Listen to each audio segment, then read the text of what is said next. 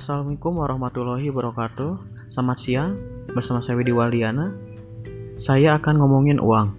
Tentunya uang itu, itu sendiri sudah tidak asing lagi di kehidupan kita dan selalu berkaitan terus dengan kehidupan. Tanpa kita sadari, apa itu definisi uang, syarat-syarat uang, fungsi uang, dan jenis-jenis uang. Baik, saya akan membahas satu persatu. Uang dal Dalam ilmu ekonomi tradisional didefinisikan sebagai setiap alat tukar yang dapat diterima secara umum.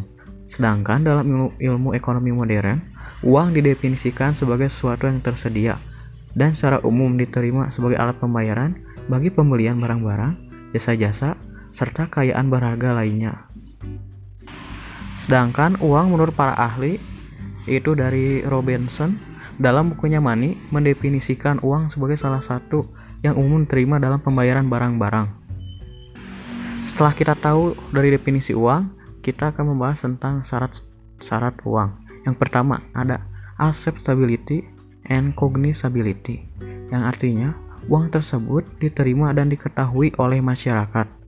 Kedua, stability of value, yang artinya uang tersebut memiliki nilai yang stabil, fluktuasi, kenaikan atau penurunan dalam ukuran yang wajar. Yang ketiga, elasticity of supply, jumlah uang beredar harus mencukupi kebutuhan perekonomian, di mana jumlah uang beredar tidak terlalu sedikit yang dapat mengakibatkan kesulitan likuiditas. Akibatnya kredit menjadi mahal sehingga dunia usaha kesulitan untuk mencari dana.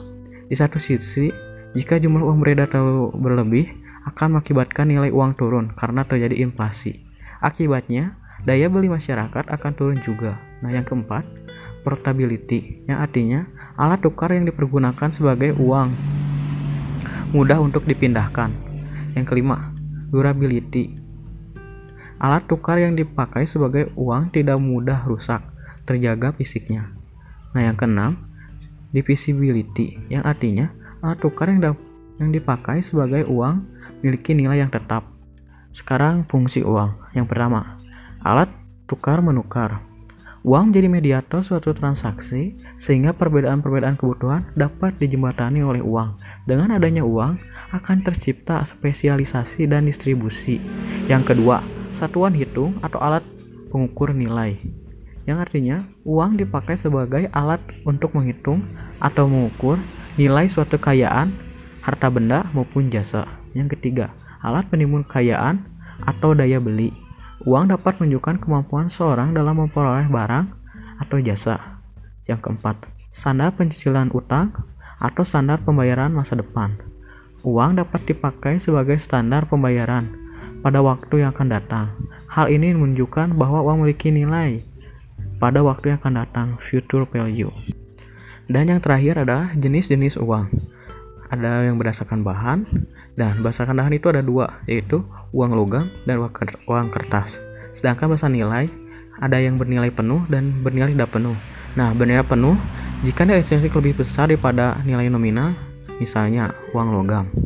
Sedangkan tidak bernilai penuh jika nilai intrinsik lebih kecil dari nominal, misalnya uang kertas. Dan ada berdasarkan lembaga. Nah, lembaga itu terbagi menjadi dua, yaitu uang kartal dan uang giral.